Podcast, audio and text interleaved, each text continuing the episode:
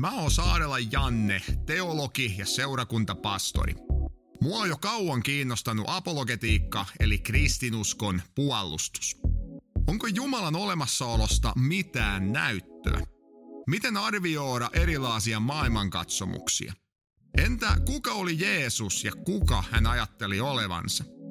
Mitä tulisi ajatella väitteestä, jonka mukaan Jumala herätti Jeesuksen kuolleista? Tämä on Järkevä usko podcast, johon tullaan käsittelemään hyviä syitä Jumalauskohon ja Jeesuksen seuraamiseen. Tervetuloa Järkevä usko podcastiin ja tänään on jakso yhdeksän ja me käsitellään erittäin mielenkiintoista aihetta, maailman mielenkiintoisinta ihmettä eli Jeesuksen ylösnousemusta. Vuonna 2003 N.T.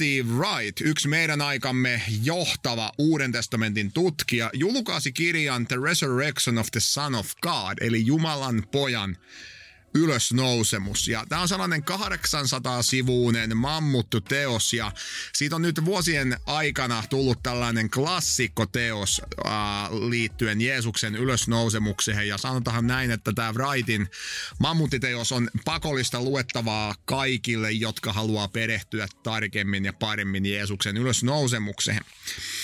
Wright tykkää muistuttaa ihmisiä siitä, että mitä ylösnousemus oikeastaan tarkoittaa. Hän on sitä mieltä, kun hän teki tästä tutkimusta, että ihmisillä ja joskus jopa tutkijoilla oli vähän vääriä käsityksiä siitä, että mitä tämä ylösnousemus oikeastaan tarkoittaa. Ja Wright käyttää englannin kielellä tällaista lausepartta, kun ylösnousemus on life after life after death.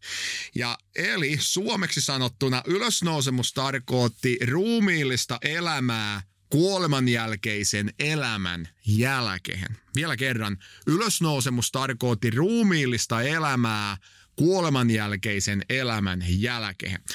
Ylösnousemus ei näin ollen ole olotila, johonka siirrytään välittömästi kuoleman jälkeen, vaan se on ruumiillinen olotila, johonka tullaan siirtymään aikojen lopus sen jälkeen, kun ihminen on ollut kuoleman jälkeisen elämän tilas ilman ruumista, kuinka kauan sitten on ollutkaan.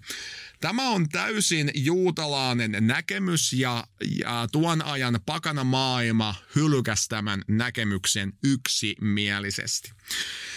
On myös todella tärkeää tiedostaa, että kun me luetaan uutta testamenttia, niin kun me puhutaan Jeesuksen ylösnousemuksesta, niin minä en tarkoita sitä, että mä uskon siihen, että Jeesus jotenkin heräs itsestään luonnollisesti henkiin. Tästä ei ole kysymys. Sen sijaan Uusi testamentti toistaa yksi toisensa jälkeen näitä jakeita, että Jumala herätti Jeesuksen kuolleista. Ja tämä on valtava ero. On eri asia, että kolme päivää kuolleen ollut ruumis yhtäkkiä luonnollisesti nousee ylös. Tämä on tosi epäuskottavaa. Mutta toinen asia on se, että jos Jumala, joka on luonut tämän maailman, tulo paikalle ja herättää kuolleen ihmisen ruumiin, niin se on aivan toinen asia ja se on lähtökohtaisesti jo uskottavampaa. Koska Jeesus on nyt ylösnoussut, tai hän on kokenut ylösnousemuksen, hänellä on ylösnousemusruumis, niin tähän liittyy ainakin se, että hänen ruumis on nyt uudistettu. Jeesus ei ole mikään aave, vaan hänellä on ihan ruumillinen olomuoto. Hänellä on katoamaton ja kuolematon ruumis. Ja se toimii kolmantena mallina ää, sille, mikä tulee odottamahan myöskin jonain päivänä hänen seuraajiansa. Nyt kun me puhutaan Jeesuksen ylösnousemuksesta, niin meidän täytyy myöskin puhua parhaasta mahdollisesta selityksestä. Eli mä aion nyt osoittaa, että meillä on ensinnäkin olemassa tällaista historiallista dataa, historiallisia tosiasioita, ja nämä tosiasiat tai tämä data pitäisi pystyä selittämään jollakin teorialla. Ja tässä on nyt neljä tällaista dataa pakettia tai dataa, mitkä täytyy selittää. Ensimmäinen asia, mikä täytyy selittää, on se, että miksi Jeesuksen hauta tyhjenöö ennen sunnuntai-aamua. Miksi se hauta, johon Jeesus laitetaan sunnunta, äh, perjantaina. Miksi tämä hauta on tyhjä, kun naiset saapuu sinne sunnuntai? Se pitää selittää. Toiseksi, miksi juuri naiset evankeliumin kertomuksen mukaan löytää tyhjän hauren? Jos joku miettii tässä kohtaa, että miksi tämä on iso kysymys, niin mä selitän sen hetken päästä. Kolmas kysymys. Miksi Jeesuksen lähimmät opetuslapset uskoi todella vakaasti siihen, että Jeesus oli näyttäytynyt heille ruumiillisesti hänen kuolemansa jälkeen? Ja miksi monet sadat, yli 500 muuta ihmistä väitti samaa? Miksi? Ja neljäs data on se, Miten me selitetään skeptikoos tapahtunut muutos, joita on olennaisesti kaksi. Jeesuksen veli Jaakob ja Saul Tarsolainen, joka tunnetaan tänään paremmin nimellä Paavali. Miten me selitetään heistä tapahtunut muutos ja heidän suhtautumisessa, muutos heidän suhtautumisessansa Jeesukseen? Tässä on neljä isoa kysymystä, joihin täytyy löytää vastaus. Ennen kuin me sukelletaan näihin kysymyksiin tarkemmin, niin mä muistutan nyt tällaisesta yleisestä juutalaisesta odotuksesta, joka suurimmalla osalla Jeesuksen ajan juutalaasia oli. Ja kun me ymmärretään paremmin tämä juutalainen odotus, niin sitten me myöskin ymmärretään paremmin se, että tämä, mitä Uusi testamentti väittää, että mitä Jeesukselle tapahtui, niin se ei yksinkertaisesti sopinut siihen, mitä juutalaiset odotti. Nyt juutalaisten enemmistö uskoi siihen, että Jumala tulisi vielä kerran jonain päivänä herättämään kuolleet. Ja tätä asiaa määritti kaksi asiaa. Ylösnousemus tulisi tapahtumaan A. Kaikille vanhurskaille, koko Jumalan kansalle. Ja B. Viimeisinä päivinä tai viimeisenä päivänä. Hyvä esimerkki tästä löytyy Johanneksen evankeliumin luvusta 11, kun Lasarus on kuollut. Hän on jo hauras, ollut jo neljättä päivää. Jeesus saapuu paikalle ja Lasaruksella on kaksi siskoa, Martta ja Maria. Ja Jeesus sanoo tälle Martalle, että tuota, sinun veljesi nousee ylös hän ajattelua Jeesus hän herättää Lasaruksen, mutta kun Martta ei tietysti tajua sitä, hän sanoo jakeessa 24, minä tiedän hänen nousevan ylösnousemuksessa viimeisenä päivänä. Martta oli istunut kyllä juutalaisessa pyhäkoulussa ihan riittävässä, että hän tiesi, miten asia menee. Tuloo jonain päivänä päivä, kun Lasarus tulisi nousemaan ylös. Mutta ei vain hän yksin, vaan silloin tulisi tapahtumaan laajas mielessä Jumalan kansan ylösnousemus. Tämä päivä ei ole vielä täällä, joten Lasaruksella ei ole toivoa. Tämän kun otetaan huomioon, niin on tosi mielenkiintoista, kun me huo- katsotaan, mitä Uusi testamentti sanoo. Nyt Uusi testamentti opettaa, että ylösnousemus on tapahtunut A. Yhdelle yksilölle, Messiaalle, ja B. kesken historian. Näin ollen kun juutalaiset uskoo, että ylösnousemus on tapahtumaan lopulta kaikille, niin nyt yhtäkkiä iso porukka väittää, että se on tapahtunut ainoastaan yhdelle henkilölle. Ja toisaalta, että ajateltu, että se tapahtuu viimeisenä päivänä, niin nyt se onkin tapahtunut kesken historian. Ja maailma jatkaa kulkuansa sinänsä normaalilta näyttäen. Tämä pitää selittää, että miksi Uuden testamentin kirjoittajat väittää tällaista, koska oikeassa tämä ei ollut mikään vaihtoehto heille. Ei ole mitään juutalaisessa odotuksessa, että tällaiseen oltaisiin niin kuin päädytty. On hyvin vaikea siis keksiä syytä sille, että joku olisi keksinyt tämän, varsinkin kun ottaa huomioon sen, että Jeesus kuoli ristillä. Ja Tämä oli sitten se ihan oman jaksonsa aihe, mutta meillä ei ole sitä aikaa, mutta suosittelen sellaista kirjaa kuin AD30. Uh, Matti Kankaaniemi ja Tom Holmeen on toimittanut sen kirjan. Siinä on Tom Holmeen, joka on Suomen johtava Jeesus-tutkija. Valtavan hyvä artikkeli siitä, miten suuri ongelma oli se, kun Jeesus kuoli ristillä. Se, Holmeen vai sanoo, että se oli yksinkertaisesti viimeinen naula siihen arkkuun, että – Jeesus ei ole Messias. No, on täysin mahdoton ajatella, että kukaan Jeesuksen seuraajatkaan olisi uskonut tai odottanut Jeesuksen nousevan kuolleista, koska hän oli kuollut ristillä. Ja viidennen Mooseksen kirjan luvussa 21 on se teksti, että puuhun ripustettu on Jumalan kiroama Piste. Tämä on valtava ongelma, kun ottaa huomioon Jeesuksen kuolin tavan. Hän kuoli ristillä nimenomaan Jumalan kiroamana, että miten kukaan olisi voinut ikänä väittää, että hän oli noussut kuolleista. Ja Holmenin artikkeli on ihan loistava tässä kohdassa, joten pieni vinkki niille kuulijoille, jotka mahdollisesti haluaa asiaan perehtyä. Mennäänpä sitten tähän datahan. tyhjä hauta. Sunnuntai-aamuna Jeesuksen hauta löytyy tyhjän. Uh, alustuksena se, että monista antiikin ajan tapahtumista on oikeastaan olemassa nykyään vain yksi tällainen itsenäinen historiallinen lähde. Tosi moni asia maailmasta tuota menneisyydessä, niin me tiedetään siksi, että se on säilynyt yksi joku historiallinen merkintä. Joskus tutkijat on innokkaha, niin kuin onnekkahimpia ja ne löytää kaksi itsenäistä lähdettä sellaiset, jotka ei siis lainaa toisiaansa, tai joskus jopa useampia. Nämä on jo, tällaisessa tilanteessa pullat on hyvin uunis, jos meillä on kaksikin lähdettä, itsenäistä lähdettä, jotka vahvistaa jonkun asian. Nyt kun me puhutaan Jeesuksen tyhjästä haudasta, Uuden testamentin tekstien perusteella, niin on olemassa ainakin kuusi itsenäistä historiallista lähdettä, joidenka mukahan Jeesuksen hauta on todella tyhjä. Eli historiallisesti ottaen, niin tämä on niin kuin todella paljon, mitä meillä oikeastaan on, jos puhutaan historian tutkimuksesta. Kannattaa myös muistaa, että kun Pietari pitää puheen helluntaipäivänä, ja eli sen jo 40 päivää pääsiäisen ää, niin kuin jälkeen, niin ää, hän väittää, että Jeesus elää. Hän väittää, että Jeesus on ylösnoussut, niin Totta kai ylipappi ei, ollut, ei olisi ollut niin tyhmä, että hän ei olisi tarkistanut Jeesuksen hautaa. Se oli ensimmäinen asia varmaan, ellei he jo tiennyt sitä, että viimeistään tässä vaiheessa, kun Pietari julistaa, että Jeesus on noussut kuolleista, niin ylipappi olisi lähettänyt jonkun. Sinne oli kilometri kaksi matkaa sinne tyhjälle haudassa. On äkkiä käyty siellä katsomassa, että mitä tämä oikeastaan on.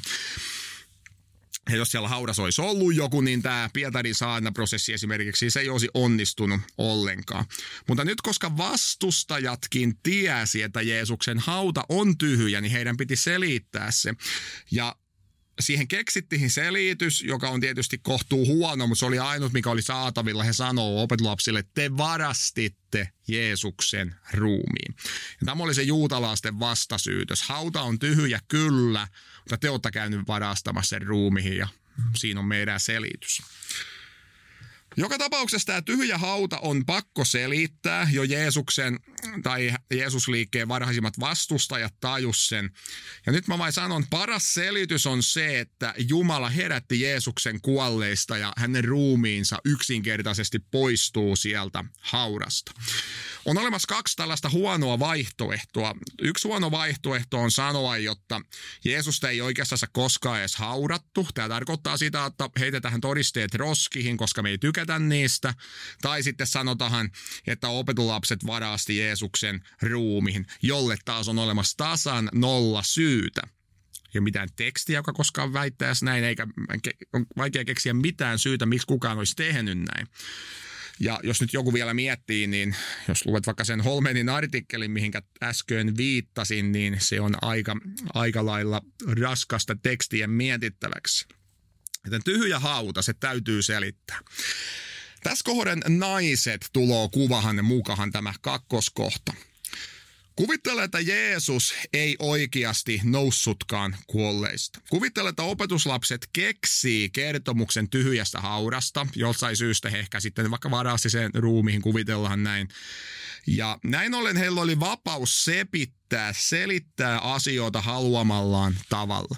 Ja nyt kun he kasaa tällaista salaliittoa, niin ne miettii, kuka olisi oikein tällainen hyvä todistaja, kun me keksi tähän kertomus. Kuka olisi muuten se, joka nyt löytää sen tyhjän haudan? Me tehdään tosi vakuuttava tästä meidän kertomuksesta. Piatari olisi ollut loistava hyvä vaihtoehto. Ja jos olisi ollut vähän niin kuin enemmän riskialtista, niin oltaisiin voitu sanoa, että no Pilatuskin voisi löytää se. se on, Pilatus ei varmasti ollut Jeesuksen ystävä tai uh, sitten joku ylipapin kaveri tai joku tällainen voisi löytää se haudaan. Se on niin kuin vastustajan todistus, niin tässä olisi ollut hyvä tällainen esimerkkikertomus. Mutta kun sä luet evankeliumit, niin kaikkien evankeliumin mukaan tyhjän haudan ensimmäisiä todistajia oli naiset. Maria Magdalena plus joitain muita naisia. Ja ongelma tässä on nyt se, että tuon ajan kulttuuris naisten antamaa todistusta ei oikeastaansa arvostettu ja monien miesten mukaan naista ei oikeastaan siis kelepuutettu sitten todistajaksi virallisissa todistajan lausunnossa. Esimerkiksi juutalainen Josefus, josta mä oon jo puhunut aiemmin parikin kertaa, hän kirjoitti muun muassa, että älköön naisten todistusta hyväksyttäkö heidän sukupuolensa kevytmielisyyden ja röyhkeyden vuoksi. Tai entä mitä Kelsos kirjoitti? Noin vuonna 170-180 JKR, niin Kelsos-niminen henkilö hyökkäsi tosi rajusti kristittyjä vastahan. Hän kysyy retorisen kysymyksen, kuka näki Jeesuksen ylösnouseena? Ja hän vastaa itse, hysteerinen nainen. Ja on siis selvää, että tämä kun naiset löytää haudan tällaisessa kulttuurissa, mihin naisten todistusta ei arvosta, ja mä puhun nyt vain siitä, miten tuon aikana ajateltiin, niin on hyvin selvää, että tällainen yksityiskohta on kristittyjen kannalta äärimmäisen kiusallinen. Ja nyt kysymys kuuluu, jos nämä kertomukset olisi keksitty, miksi keksiä kertomus, jota täytyy selitellä?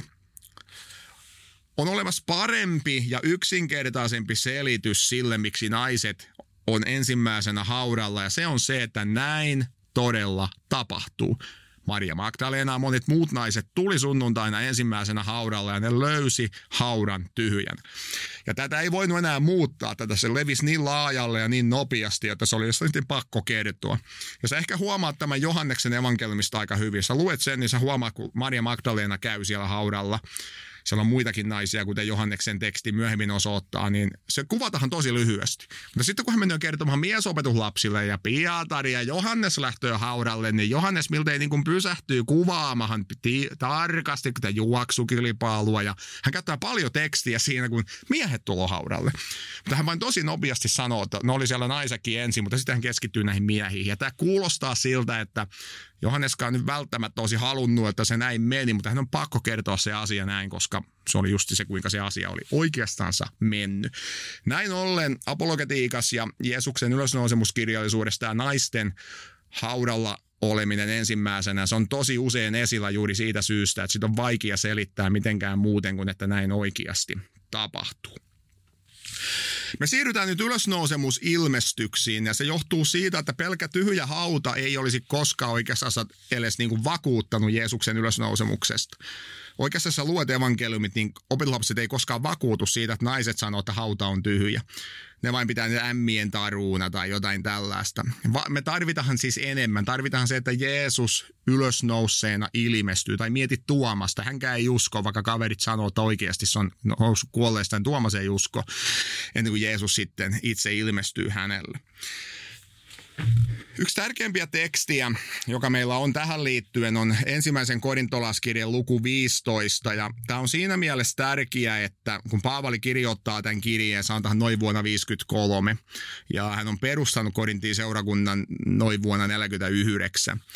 Ja hän sitten tässä tekstissä sanoi, jonka mä kohta luen, että hän on antanut jo jonkun tietyn tradition korintolaisille seurakunnan perustamisen yhteydessä. Ja hän on antanut jonkun sellaisen tradition, jota Paavali itse, jonka hän oli itse vastaanottanut aiemmin.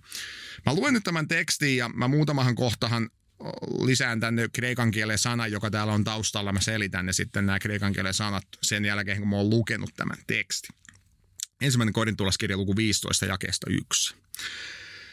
Veljet ja siskot, minä palautan mieleenne sen evankeliumin, jonka olen julistanut teille – te olette ottaneet sen vastaan, kreikaksi paralambano, ja pidätte siitä kiinni. Ja sen avulla te myös pelastutte, jos säilytätte sen sellaisena kuin minä sen julistin. Muuten olette turhaan tulleet uskoviksi. Ennen muuta annoin teille tiedoksi, kreikaksi paradidomi, tämän, minkä itse olin saanut vastaanottaa, kreikaksi paralampano toisen kerran. Kristus kuoli meidän syntiemme vuoksi, niin kuin oli kirjoitettu. Hänet haudattiin, hänet herätettiin kuolleista kolmantena päivänä, niin kuin oli kirjoitettu.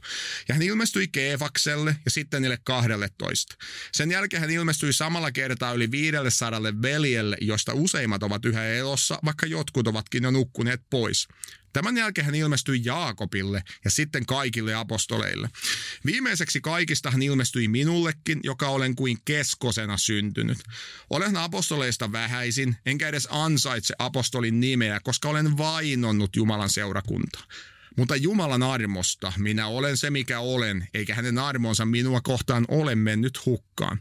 Olen tehnyt enemmän työtä kuin kukaan heistä. En tosin minä, vaan Jumalan armo, joka on ollut voimani. Näin me siis julistamme, minä niin kuin hekin, ja näin te myös olette uskoneet. Mä haluan ottaa tämän tekstin esimerkiksi siksi, että tässä tekstijaksossa Paavali kolme kertaa käyttää tällaisia muodollisia rappiinisia termejä paradidoomi, eli välittää tai antaa eteenpäin, ja paralambano, eli vastaanottaa. Näissä kreikan kielen sanoos on kysymys virallisista ja muodollisista termiistä, kun juutalaiset oppineet välitti eteenpäin virallista traditiota. Ja nyt Paavali puhuu tässä jostain virallisesta oppirakenteesta traditiosta, jonka hän itse oli vastaanottanut jo 30-luvun alussa kun hän oli tavannut Pietarin ynnä muita. Ja tämän saman tradition hän oli antanut korintolaasille, kun hän on perusti sen seurakunnan vuonna 49 tai 50. Suomeksi tämä meidän käsissä oleva teksti tai tämä traditio, joka tähän tekstiin on sulautettu, se kertoo siitä, mitä Jerusalemissa opetettiin heti 30-luvun alussa. Eli tämän Paavalin tekstin kautta meillä on pääsy sinne varhaisen alkuseurakunnan kahteen ensimmäiseen, vuosi, kahteen ensimmäiseen vuoteen, ehkä jopa ensimmäiseen vuoteen, että mitä siellä opetettiin. Ja tämä tarkoittaa sitä, että tämä teksti 1 kor 15 jakeesta kolme eteenpäin, niin tämä teksti todistaa, että tämä ajatus Jeesuksen ylösnousemuksesta ja hänen ilmestyksistänsä ei ole mikään myöhempi keksintö, että vaikka se olisi keksitty kymmeniä vuosia myöhemmin, vaan ne oli asioita, joita julistettiin alusta saakka. Oli jo traditio, hyvin pian Jeesuksen kuoleman jälkeen siitä, että Jeesus on kuollut, haudattu, hän on noussut ylös ja hän on ilmestynyt hänen seuraajilleensa ja sitten siellä on monta nimiä, kenelle hän on ilmestynyt. Tämä kaikki on ollut mukana ihan sieltä alusta saakka. Se, kenelle Jeesus tässä ilmestyy, siinä mainitaan Keefas, eli Pietari. Keefas on äh, Pietarin tällainen arameankielinen nimi. 12 opetuslapselle – sitten siellä on tällainen 500 hengen joukko, eli kymmenen linja-autolastillista henkilöä. Tällainenkin tapahtuma on tapahtunut. Sitten siellä on Jaakob, Jeesuksen veli. Siellä on joku porukka, jota kutsutaan apostoleiksi. Ja sitten Paavali sanoo joitain vuosia myöhemmin, kun ylösnousemusilmestykset oli ohi, minäkin näin Jeesuksen. Jeesus teki poikkeuksen, ilmestyy myös mulle. Ja kuten nyt äsken on sanonut, niin jos Jeesuksen hauta olisi löydetty tyhjänä, mutta ei olisi tapahtunut mitään muuta, niin meillä ei olisi uutta testamenttia. Kukaan ei olisi päätellyt, että Jeesus on noussut kuolleista. Vain siksi, että hän tämän kaiken lisäksi ilmestyi ruumiillisesti hänen seuraajilleen, oli pakko uskoa, että näin oli tapahtunut. Mietipä vaikka Piataria. Sitten ei ole pitkä, kun mä pidin puheen Pietarista tuolla yhdessä seurakunnassa ja kun mä siinä mietin sitä, kun Pietari siis kieltää Jeesuksen vähän ennen hänen, tai siis siinä kun Jeesus otetaan kiinni ja ennen kuin hänet viedään ristille ja kuulusteltavaksi, niin Pietari siis kolme kertaa sanoo, että niin kuin, hän ei tunne tuota miestä, eikä hänellä menee niin kuin luukurkkuhun. Hän pelkää niin paljon, että hän jää itsekin pien kiinni ja tämä on se tunnettu kohta Pietarin nuotiolla. Ja sitten teksti jatkuu, kun ää, Pietari tajuaa, mitä hän on tehnyt, niin hän lähtöö johonkin pimeälle käydä, hän purskahtaa katkeraan itkuun. Ja se katkera-sana, niin sitä ei juuri käytetä uudessa testamentissa tässä kohtaa. Eli niin kuin Pietari romahtaa täysin, kun hän ymmärtää, mitä hän on tehnyt.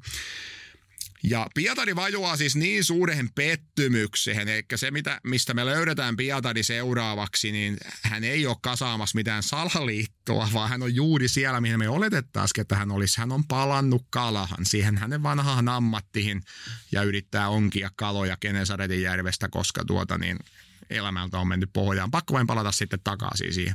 Ei minkäänlaista toivoa siitä, että Jeesus olisi noussut ylös tai jotain tällaista. Ja tämä Pietari, joka me löydetään sieltä veneestä sitten, niin on täysin eri Pietari kuin se, joka me löydetään hänen apostolien tekojen luvusta kaksi. Pietariskin tapahtuu siis muutos, joka on äärimmäisen vaikea selittää muuten kuin siten, että Jeesus oikeastaan se ilmestyy Pietarille ja hän niin kuin saa uuden merkityksen omahan elämähän. Tämä selittää myöskin sen. Maininta siitä, että on 500 hengen joukko, joka näkyy Jeesuksen ylösnouseena, on äärimmäisen mielenkiintoinen ja tämä on ollut tosi vaikea selittää. Ja nyt Paavalihan myös sanoo korintolaasille, jotta niin, jos että usko mua, niin mä voin antaa osoitteen. Hän sanoo, suurin osa niistä on vielä elos. Jos et usko, mä annan osoitteen, mene sinne ja kysy, mitä ne on nähnyt. Niitä on edelleen tuolla hengissä. Tämä ongelma tällaisessa 500 hengen kun he näkee porukalla Jeesuksen, niin ongelma on se, että sitä ei pysty enää selittämään niin kuin hallusinaatiolla millään lailla. Ja nyt sellainen äh, kliinisen psykologian professori kuin Gary Sibgua on kirjoittanut näin. Olen haravoinut ammattikirjallisuutta, jonka psykologit, psykiatrit ja muut asiaan kuuluvat terveydenhuollon ammattilaiset ovat kahden viime vuosikymmenen aikana kirjoittaneet, enkä ole vielä löytänyt ainoatakaan dokumentoitua tapausta joukkohallusinaatioista. Siis tapahtumasta, jossa useampi kuin yksi henkilö muka koki yhteisen näkö- tai muun aistihavainnon, vaikka ulkoista viittauskohdetta ei selvästi ollut. Ongelmanahan hallusinaatios on se, että hallusinaatio on ihmisen omien aivojen tuotos. Kuvitellaan, että minä on tässä ja mun isä, heimo vaikka istuu tässä mun vieressä. Me molemmat ruvetaan syömähän kärpäässieniä, vaikka kaksi kiloa kärpäässieniä ja siihen jotain päälle vielä jotain kyytipojaksi. Meidän aivot rupeaa kikkailemaan ja mun aivot voi synnyttää mulle hallusinaatio. Niin se hallusinaatio, jonka minä näen, on eri kuin se hallusinaatio, jonka isä näkee, koska hänellä on eri aivot. Mä näen hallusinaatiota siitä, että mä heittelen jotain tunnettuja wrestling-tähtiä tuolta jonain Royal Rumble sieltä äh, köyden ylittäjiä, mutta isä näkyy taas jotain Clint Eastwoodia ja hän on ampumassa jonain lännen elokuvissa. Eikä me nähdään silti eri hallusinaatioja. Ja hallusinaatios Joukkohallusinaatiota ei tunneta juuri siksi, koska hallusinaatio syntyy ihmisen pään sisällä. Se on subjektiivinen kokemus. Hallusinaatio ei siis tapahdu tässä ulkoisessa maailmassa. Se ei ole mikään tällainen, mikä voidaan aistilla havata. Ja tästä syystä tämä sanoo tämä Kari Sipkua, että kun ei ammattikirjallisuudessa ei tunneta mitään joukkohallusinaatiota juuri siitä syystä, että tällaista ei tapahdu. Jos joku hallusinaa tässä vieressä sanoo tähän näköön nyt tässä kauhian puumina kiipiä oravaa. Muut sanoo, että no ei siinä kyllä sellaista ole ja kaikki tietää, että se tapahtuu ennen päänsä sisällä. Nyt meillä on 500 hengen porukka, jotka kerralla kaikki näkyy Jeesuksen ylösnouseena. Täällä on yksi järkevä selitys ja se on se, että ne näkyy Jeesuksen ylösnouseen. Sitten muutama sana Jaakobista ja Paavalista. Nyt sitten kun mä naturalistit, joita mä oon tässä käsitellyt tämän podcastin alkupuolella, niin ne tietysti joutuu selittämään tämän Jeesuksen tyhjän haudan jotenkin epäuskottavasti, tai sitten ne joutuu kieltämään nämä kaikki his- historialliset lähteet tästä Jeesuksen tyhjästä haudasta. Joko heitetään roskiin kaikki todisteet, tai sitten kehitetään joku todella huono hypoteesi tyhjälle haudalle. Heillä ei ole siihen oikein selitystä. Ei ole kunnon selitystä siihen, miksi 500 henkiä kerralla näkyy Jeesuksen ylösnouseena.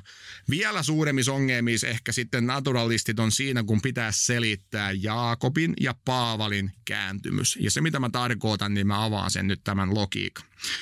Ajatellaan Jaakobia, Jeesuksen veli. Me tiedetään, että Jeesuksella oli neljä veliä ja tuntematon määrä siskoja. Ja veljet on nimetty. Yksi heistä oli Jaakob. Uuden testamentin data on yksinkertainen. Markus 3, Johannes 7. Sieltä löytyy niin kuin kertomuksia siitä Markus kolmosessa, kun Jeesuksen oma perhe pitää Jeesusta seonneena.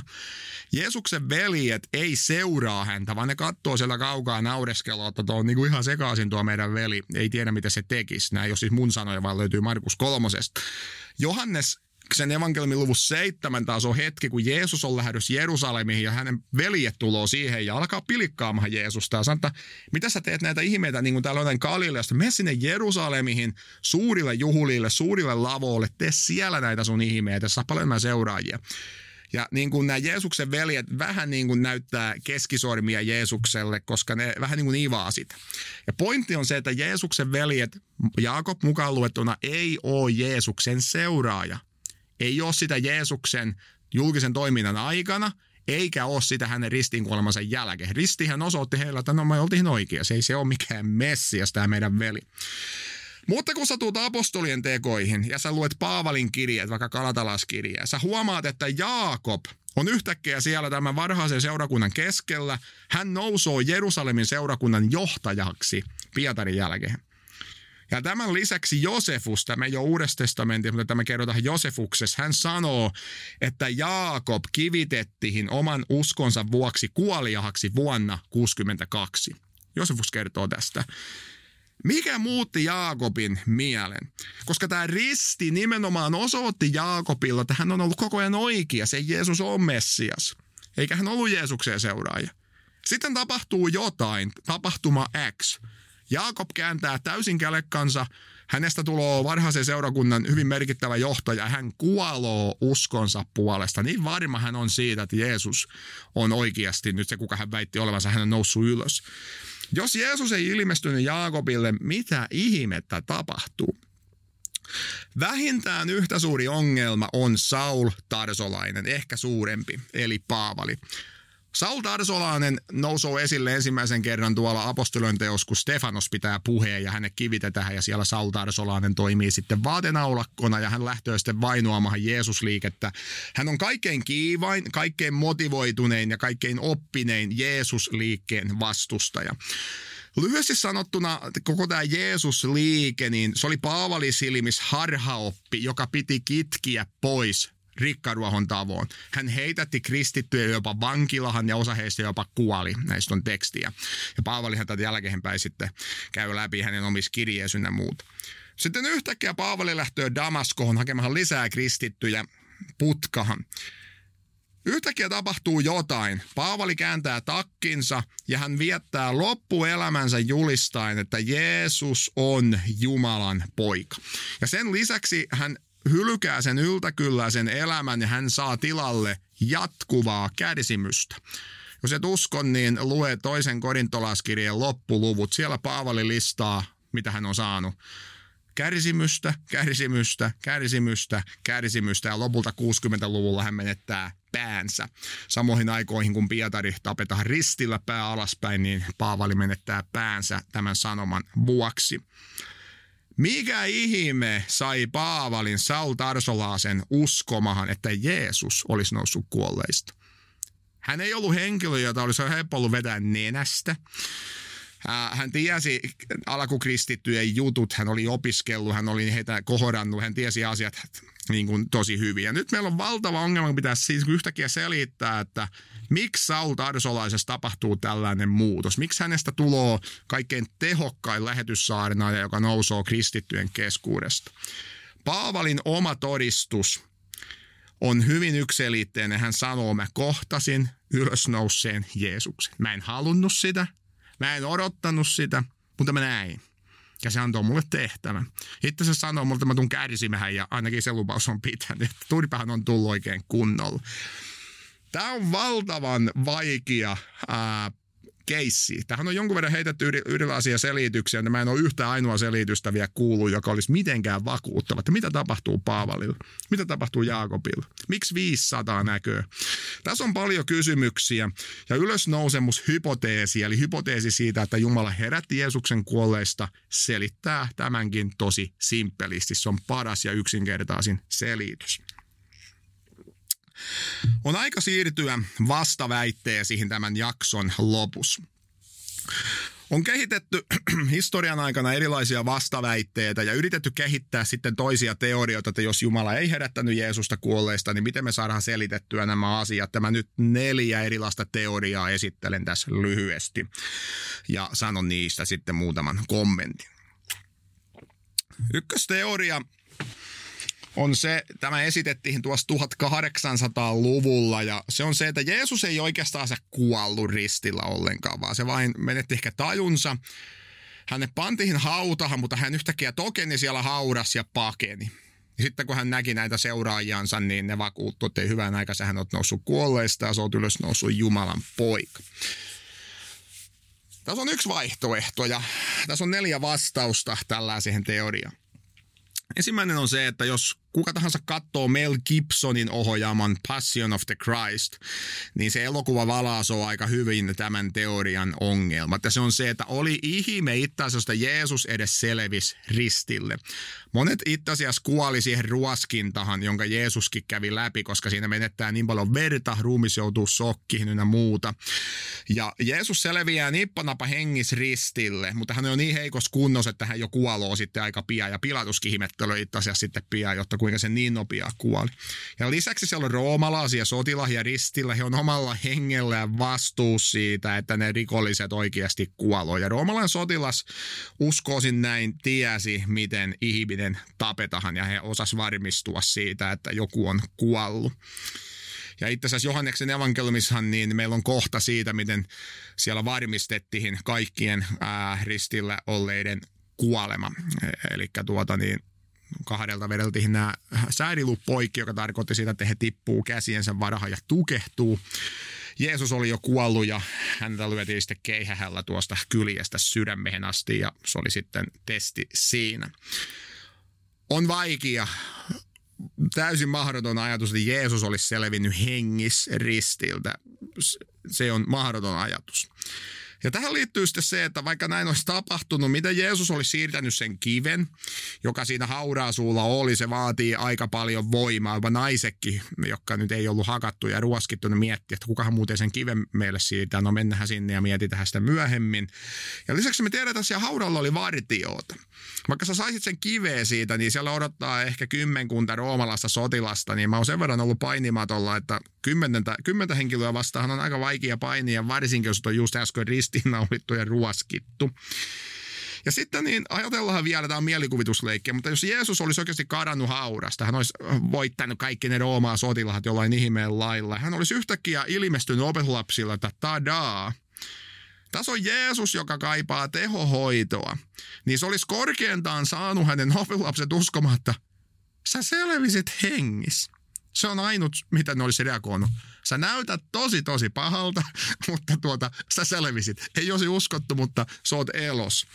Yksikään täysjärkinen ei olisi uskonut, että Jeesus on noussut kuolleista ja saanut kuolemattoman ruumiin. Ja kuten joku on sanonut, tai sitten mä oon keksinyt tämän itse, tässä tilanteessa Jeesus ei olisi tarvinnut palavontaa, hän olisi tarvinnut pyörätuoli. Ja nämä on kaksi täysin eri asiaa. Ja näistä syistä nykyään mun tietääkseni yksi ainutkaan tutkija ei kannata tätä teoriaa. Ehkä sä voit törmätä johonain netistä tähän, mutta ammattitutkijat ei tätä teoriaa ole pitkiin aikoihin esittänyt. Teoria numero kaksi. Kirsop Lake esitti 1907, että naiset meni itse asiassa vahingossa väärälle hauralle ja sanoi, että hauta on tyhjä, meni kertomaan muille ja Jeesus on siis ylös noussut, tiivistetty. No, tässä on nyt ainakin kolme ongelmaa. Ensimmäinen on se, että Jeesushan ei ollut mihinä tahansa hauras, vaan hän oli Sanhetriinin jäsenen Joosef Arimatialaisen hauras. Vaikka naiset olisi teoriassa mennyt väärälle hauralle, että olisiko niin Matti Meikäläiseen hauralle, niin juutalaiset olisi selvittänyt tämän asian tosi pian, koska Arimatialainen olisi sitten siinä hyvin pian käynyt, no mä käyn katsomassa sen omaa hauraa, että täällähän se on. Toiseksi, vaikka näin olisi tapahtunut teoriassa, niin se ei selitä sitä, miksi, Jees, miksi henkilöt kokee, että he näkö Jeesuksen ylösnouseena – se ei selitä sitä, miksi 500 yhtä aikaa näköö Jeesuksen ylösnouseena. Se ei selitä millään lailla sitä, mitä tapahtuu Jaakobille, eikä se selitä millään lailla sitä, mitä tapahtuu Paavalille. Ja näistä syistä yksikään tutkija tänä päivänä ei kannata myöskään tätä näkemystä. Sitten on kolmas vaihtoehtoteoria. Se on se, että opetuslapset varaasti Jeesuksen ruumiin, keksii salaliiton ja hieviaa. Tämä on itse asiassa tietysti varhaisin juutalaisten syytös ja se vain osoittaa sen, että kaikki tiesi, että Jeesuksen hauta on tyhjä. No, kriittiset tutkijat on hylännyt tämänkin teorian, vaikka se pilikahtaa joskus sitten esille meidän populaarikulttuurissa. Ja kuten olen jo sanonut, niin on erittäin vaikea kuvitella, että Pietari, joka Jeesuksen kielsi kolme kertaa ja mä äsken kuvasin hänen mielenmaisemia, että olisi niin kuin keksinyt tai tehnyt mitään tällaista. Evankeliumitekstit osoittaa yksimielisesti sen, että Jeesuksen opetuslapset luovutti. Ne luovutti, koska ne tiesi, että he on ollut väärässä. Eli tässä teoriassa heitetään jälleen kerran ne olemassa olevat todisteet roskihin ja sitten keksitään tyhjästä jotain todisteita, mitä jo oikeastaan ei edes olemassa. On myös hyvin vaikea uskoa, että miksi nämä opetuslapset, ainakin suurin osa heistä, itse asiassa kuoli lopulta uskonsa puolesta. Pietarikin. Mä en tiedä, mä en monta asiaa tiedä, miten elämä voi päättyä huonommin kuin kuolla alasti pää alaspäin ristin naulittuna. Se oli Pietarin kohtalo. Ja me tiedetään historiasta, että monesti salaliitot, niin ne paljastuu salaliitoksi siksi, että joku rupeaa hikoilemaan liikaa ja kertoo sitten, että ei se nyt aivan näin mennykään. Nyt meillä on tässä niin kuin kauhia kasa opetuslapsia, jotka on valmiita maksamaan hengellänsä siitä. He aivan oikeasti uskoo tähän heidän niin kuin, äh, projektiin. Se uskoo oikeasti, että Jeesus on noussut ylös. Tämä ei ole mikään salaliitto. Ja josta vaikka tämä pitäisi paikkaansa, niin jälleen kerran ei selitä, mitä tapahtuu Paavalille, ei selitä, mitä tapahtuu Jaakobille, ei selitä sille, miten 500 näköö Jeesuksen ja niin poispäin. Eikä se myöskään selitä siitä, kuten on jo sanonut, että miksi sitten näissä kertomuksissa naiset löytää tyhjän hauran. Tämä on järjetön ajatus, että tällainen ää, kertomus oltaisiin keksitty ja naiset löytäisi tyhjän hauran. Vielä on yksi teoria esiteltävänä ja se on se, että opetuslapset näki Jeesuksen kuoleman jälkeen hänestä hallusinaatiota ja ne päätteli virheellisesti näiden hallusinaatioiden pohjalta, että Jeesus on noussut kuolleista. Tämä hallusinaatiohypoteesi on aika yleinen monilla, mutta se on oikeasti se on todella niin kuin selitysvoimaton hypoteesi. Ensinnäkin hy- tämä hallusinaatiohypoteesi ei selitä tietysti tyhjää hautaa. Siihen tarvitaan ihan oma selitysmallinsa. Ja kuten on jo sanonut, se ei selitä sitä, että miksi on nämä 500, jotka näkyy yhtä aikaa, kun ei tunneta joukko hallusinaatiota oikein, oikeastansa. Se ei selitä Jaakobia, se ei selitä Paavalia. Ja itse asiassa vaikka jotkut ajattelua, että tämä voisi selittää joidenkin opetuslasten niin kuin, kokemuksen, niin mä itse asiassa väitän vastaan, että ei se oikeastaan ole näin. Ja se johtuu siitä, että nämä opetuslapset olisi korkeintaan hallusinoineet Jeesuksen sellaisessa tilassa, joka oli heille teologisesti tuttu. He olisi voinut vaikka nähdä Jeesuksen Abrahamin helmassa vähän niin kuin siinä rikas mies ja Lasarus kertomuksessa jotenkin, että Jeesus on ehkä selvinnyt tuon puoleiseen. Se olisi voinut olla yksi tällainen hallusinaatio, mutta hallusinaatio siitä, että Jeesus on noussut ylös, on epäuskottava, koska tällaista ajatusmallia ei yksinkertaisesti ollut. Ja itse asiassa nostaisin jälleen sen Tom Holmenin artikkelin, että jos me otetaan oikeasti vakavasti se, että Jeesus on kuollut ristillä, niin ei siinä oikeastaan olisi ollut sen nokan koputtamista. Se oli niin kuin niin ja aame voitaisiin sanoa, että Jeesus ei varmasti tule kokemaan ylösnousemusta, koska Jumala oli kidonnut hänet. Ja kuten Andy Wright on johonain teoksessansa todennut, niin kyllä tuona aikana ihmiset näki hallusinaatioita kuolleista, mutta se ei todellakaan tarkoittanut sitä, että henkilö X elää, vaan se itse asiassa todisti, että tämä henkilö X on todella kuollut. Mulla on itse asiassa tästä ihan oma kokemuskin. Joitain vuosia sitten yksi mun läheinen sukulainen, niin – hän näki hallusinaatio, hän itse kertoo siitä mulle, että hän näki hallusinaatio ja häneltä oli kuollut tällainen tosi läheinen ihminen joku aika aiemmin, eli hän oli jäänyt, jäänyt niin kuin yksin. Ja sitten se sanoo mulle, kun mä olin siellä kylässä, jotta hän näki eilen tai edellispäivänä tämän henkilön tässä hetken aikaa, joka oli niin kuin kuollut. Mutta siis tämähän ei tietenkään nyt osoittanut sille, eikä se henkilö, joka se mulle kertoo, eihän se se ei, ei tulkinnut sitä asiaa siten, että aa, nyt tämä henkilö elää. Ei, vaan se tarkoitti nimenomaan, että nyt tämä henkilö on siis kuollut, koska hän tiesi, että ää, niin kuin edes, edes mennyt käy jollain lailla ilmestymässä. Eli siis se ei johtanut siihen päätelmähän, että onkohan se sittenkään kuollut, vaan se oli vain va- e, vakuutus siitä, että no se on kuollut.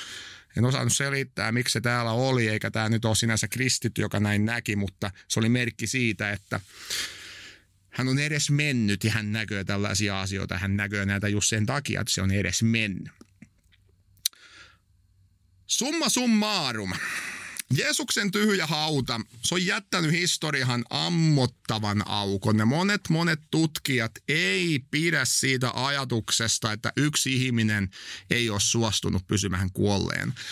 Mä oon olevana laittanut sen merkille, jotta niin kun, ihmiset ei tykkää siitä, että joku tällainen yliluonnollinen asia tulee puuttumaan tähän maailmaan. Ihmiset ei tykkää siitä, että on joku, joka on voittanut kuolemaa. Se laittaa liian monet asiat sekaisin ja siksi sitä pitää vastu- vastustaa henkeen ja veden.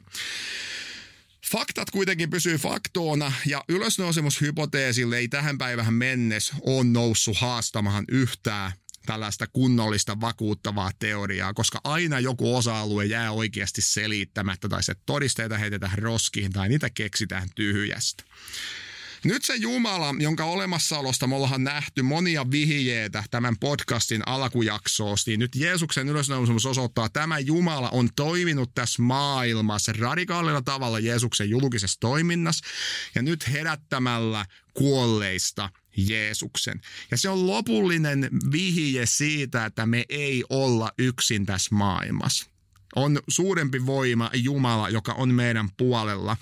Ja tämä on valtava viesti ja sanoma. Siksi sitä kutsutaan evangelioksi eikä hyväksi sanomaksi, koska kuolema ei ole lopullinen sana tässä maailmassa. On olemassa toivoa. On yksi, joka on voittanut kuoleman. Hän on Jeesus Kristus, Jumalan poika, ja hän kykenee tarjoamaan tätä myöskin meille, jotka on hänen seuraajia. Siksi me odotetaan vielä päivää, kun tulee tämä ylösnousemus tapahtumahan sitten myöskin hänen seuraajille. Tässä oli kaikki tällä erää, mitä halusin sanoa Jeesuksen ylösnousemuksesta. Ja nyt mainos vielä viimeisestä kymppijaksosta. Eikä tämä kymppijakso, niin meille itse asiassa saapuu tänne studiohon mielenkiintoinen vieras. Mä oon yhdeksän jaksoa nyt puhunut tässä yksin puhelua, mutta ajattelin, että viimeiseen jaksohon tämän Järkevä uskopodcastin kunniaksi, niin otetaan joku haastateltavaksi tänne. Ja nyt tulee tosi mielenkiintoinen henkilö, äärimmäisen tunnettu tällainen helluntai-teologi, ja ilman itse asiassa tätä henkilöä mä en todennäköisesti itse olisi koskaan lähtenyt apologetiikan tielle, eli Tunnettu helluntaiteologi Matti Kankaanniemi in flesh tuloo haastateltavaksi tänne studioon. Ja me käsitellään mielenkiintoisia aiheita, joista itse asiassa ei ole vielä puhuttu. Luomista ja evoluutiota, ihmeiden mahdollisuutta. Ja totta kai, koska Matti on Jeesus-tutkija, niin haluan kysyä häneltä myöskin jotain Jeesuksesta. Ja mä haluan kysyä myöskin jotain niistä vartioista haudalla, joista Matti itse asiassa teki väitöskirjansa äh, aiempina vuosina. Joten väitän, että nyt tulee mielenkiintoinen lopetus tälle podcastille. Tulkaa joukolla kuuntelemaan, mitä Matti Kankaanniemellä on meille sanottavaa. Ei muuta kuin jäädään odottamaan sitä jaksoa. Kiitos kun oli kuulolla ja näkemiin.